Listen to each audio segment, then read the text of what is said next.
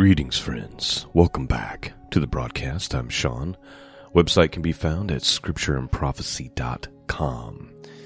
Today we're looking to start our week like we do most weeks, and that is with some wisdom and some encouragement. We're going to be looking at Psalm 136 and 137 today, and Ecclesiastes chapter 9. Psalm 136. It's really about a review of God's mercy.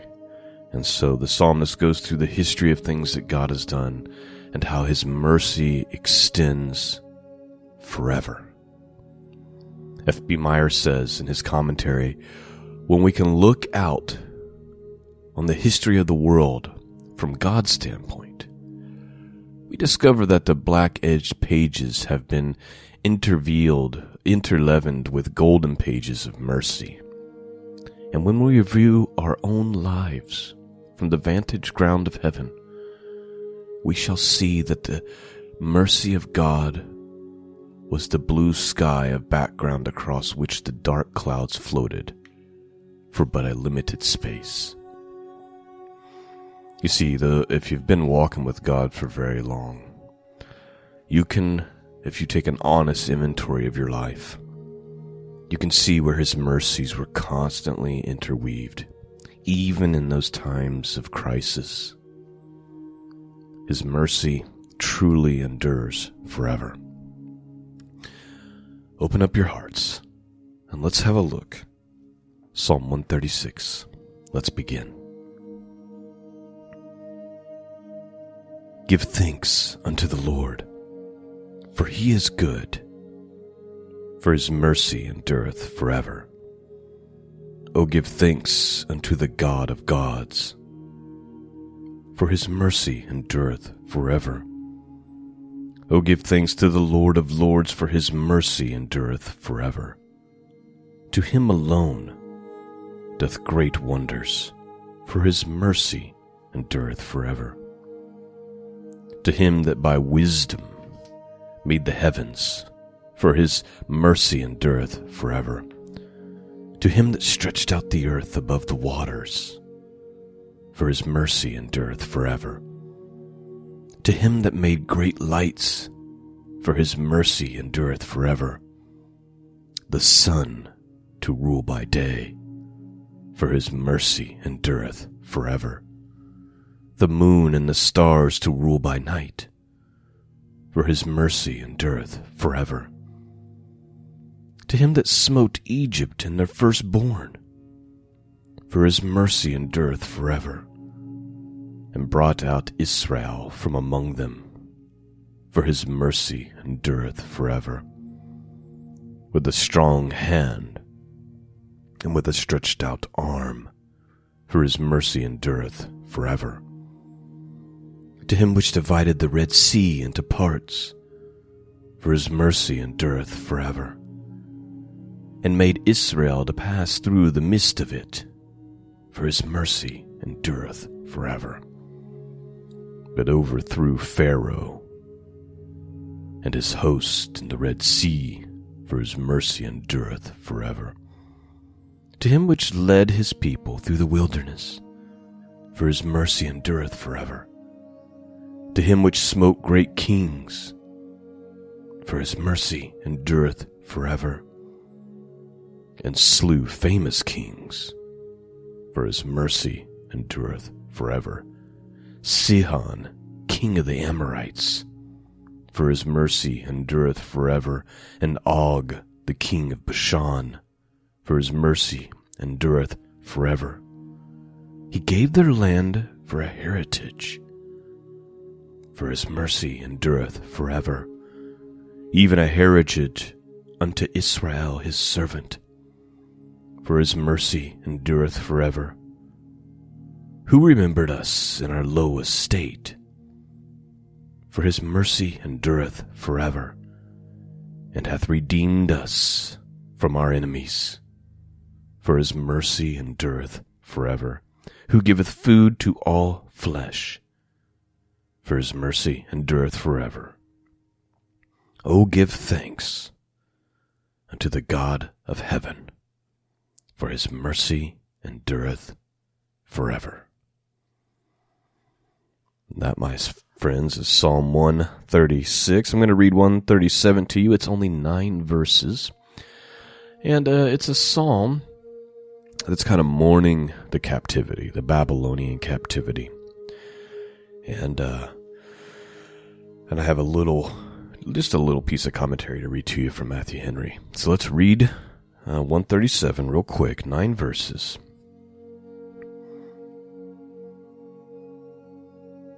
By the rivers of Babylon, there we sat down, yea, we wept when we remembered Zion. We hanged our harps upon the willows in the midst thereof. For there they carried us away captive, required us a song, and they that wasted us required us mirth, saying, Sing us one of the songs of Zion. How shall we sing the Lord's song in a strange land?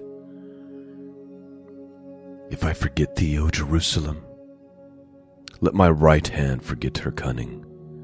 If I, if I do not remember thee, let my tongue cleave to the roof of my mouth. If I, if I prefer not Jerusalem above my chief joy. Remember, O Lord, the children of Edom in the day of Jerusalem, who said, Raise it, raise it, even to the foundations thereof.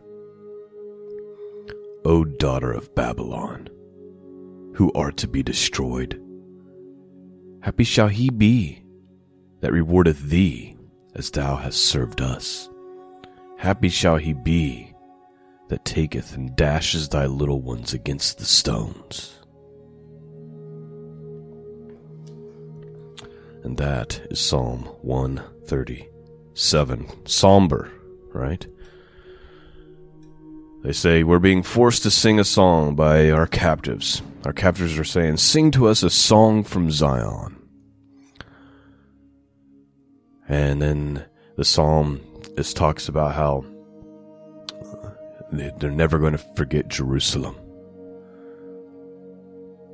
God's city. And then, of course, the end, you know, the daughter of Babylon. You're going to be punished for what you've done. You're going to be destroyed. Your little ones will be stashed, dashed against the stones. Here's what Matthew Henry says What we love, we love to think of. Those that rejoice in God for his sake make Jerusalem their joy. They steadfastly resolve to keep up this affection. When suffering, we should re- recollect, recollect with godly sorrow our forfeited mercies and our sins by which we lost them. If temporal advantages ever render a profession, the worst calamity has befallen him. Far be it from us to avenge ourselves we will leave it to him who has said, Vengeance is mine. Those that are glad at calamities, especially at the calamities of Jerusalem, shall not go unpunished. We cannot pray for promised success to the church of God without looking to, through, we do not utter a prayer for the ruin of her enemies. But let us call to mind to whose grace and finished salvation alone it is, that we have any hope of being brought home to the heaven, heavenly Jerusalem. Matthew Henry's just making the point that we don't we don't long for evil to fall upon our enemies, and even in this psalm, that's not what's happening. They're referring to God's judgment, that it's prophesying God's judgment. God himself will avenge them on the daughter of Babylon. They're not saying we pray that you would fall. Listen closely, O daughter of Babylon, who art to be destroyed, happy shall he be, the he being God, that rewarded thee as thou hast served us. Happy shall he be that taketh and dashes thy little ones against the stones. Vengeance is mine, says the Lord. All right, there is our Psalms for this morning. Let's get a little bit of wisdom, really just warning against vanity, warning against the the things of this world. From Ecclesiastes chapter 10, 20 verses. Let's begin.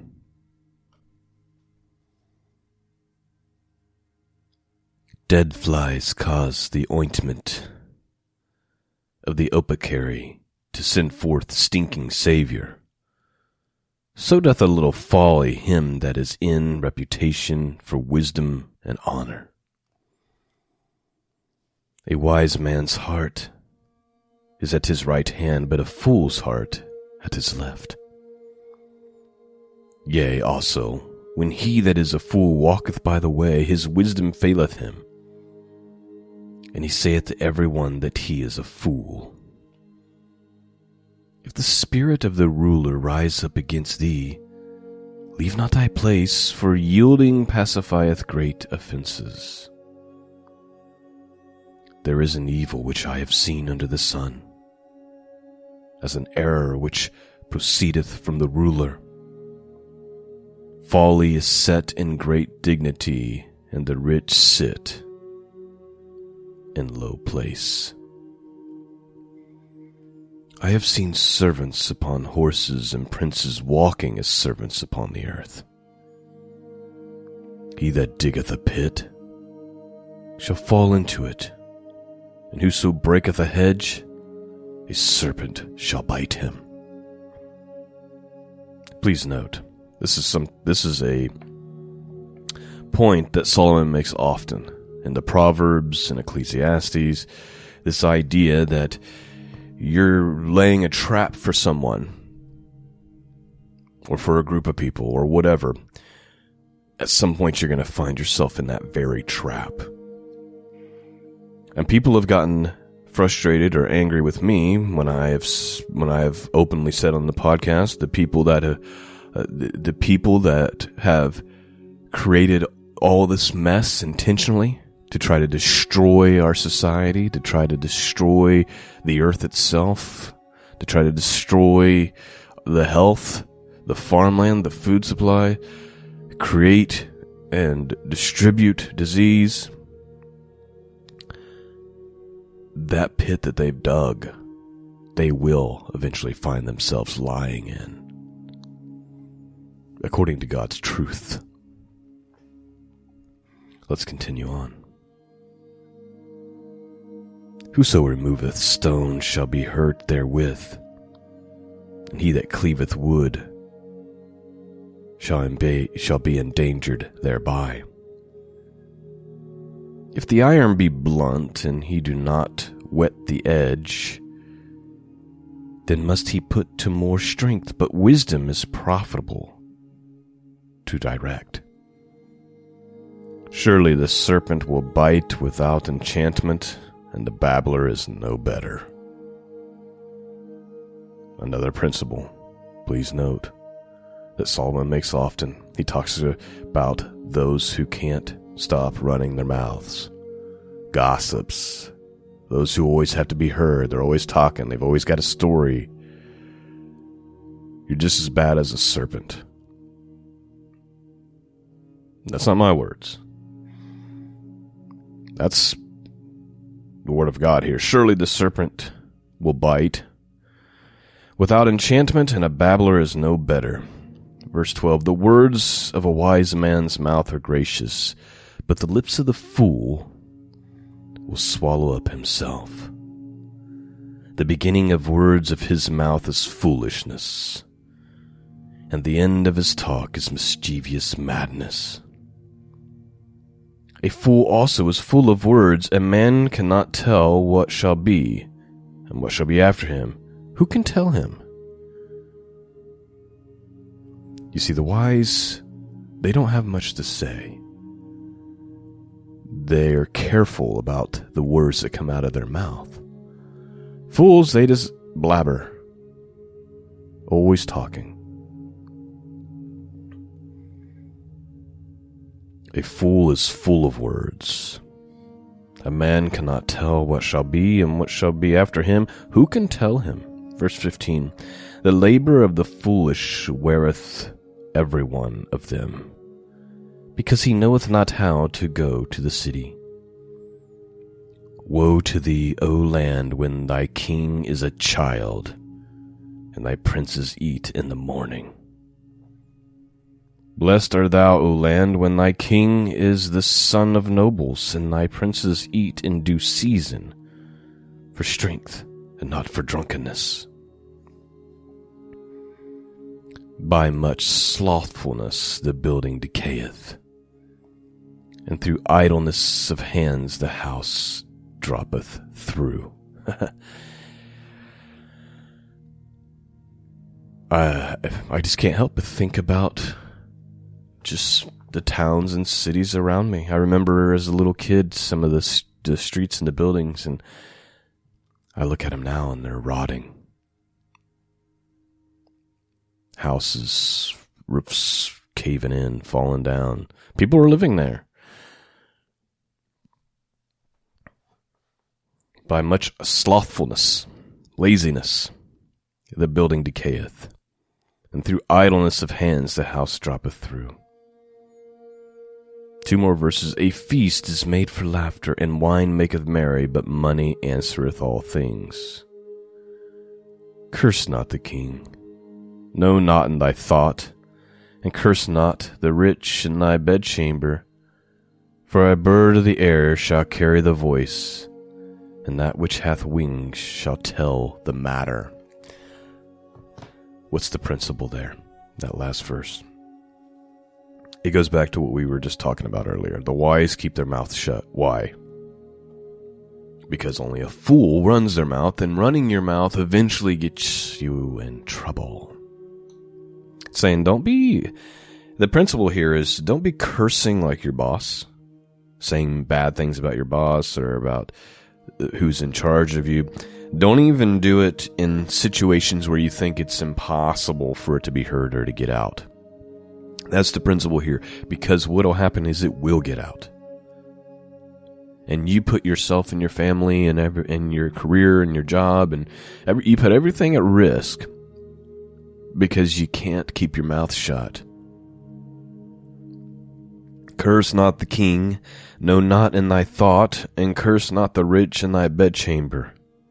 For a bird of the air shall carry the voice, and that which hath wings shall tell the matter. I've seen this over and over and over. I see it every day.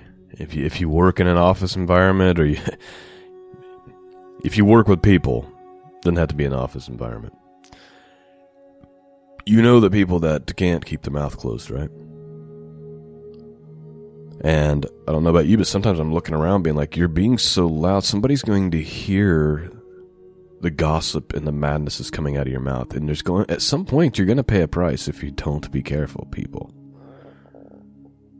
And of course, I pray for the Lord to guard the door to my mouth and to guard my tongue. Because we are all capable if we get a little too comfortable, if we get a little too careful of saying the wrong thing, saying the wrong thought. Well, there you have it there's some wisdom for you. I pray in the name of Jesus that you've been blessed this morning, that you've been strengthened by God's word. I pray it's went forth and pierced your hearts and it's causing you to draw closer to Him. Thank you for praying for me. Thank you for supporting the podcast, those of you who do. Peace and grace be with all of you. And until next time, God bless.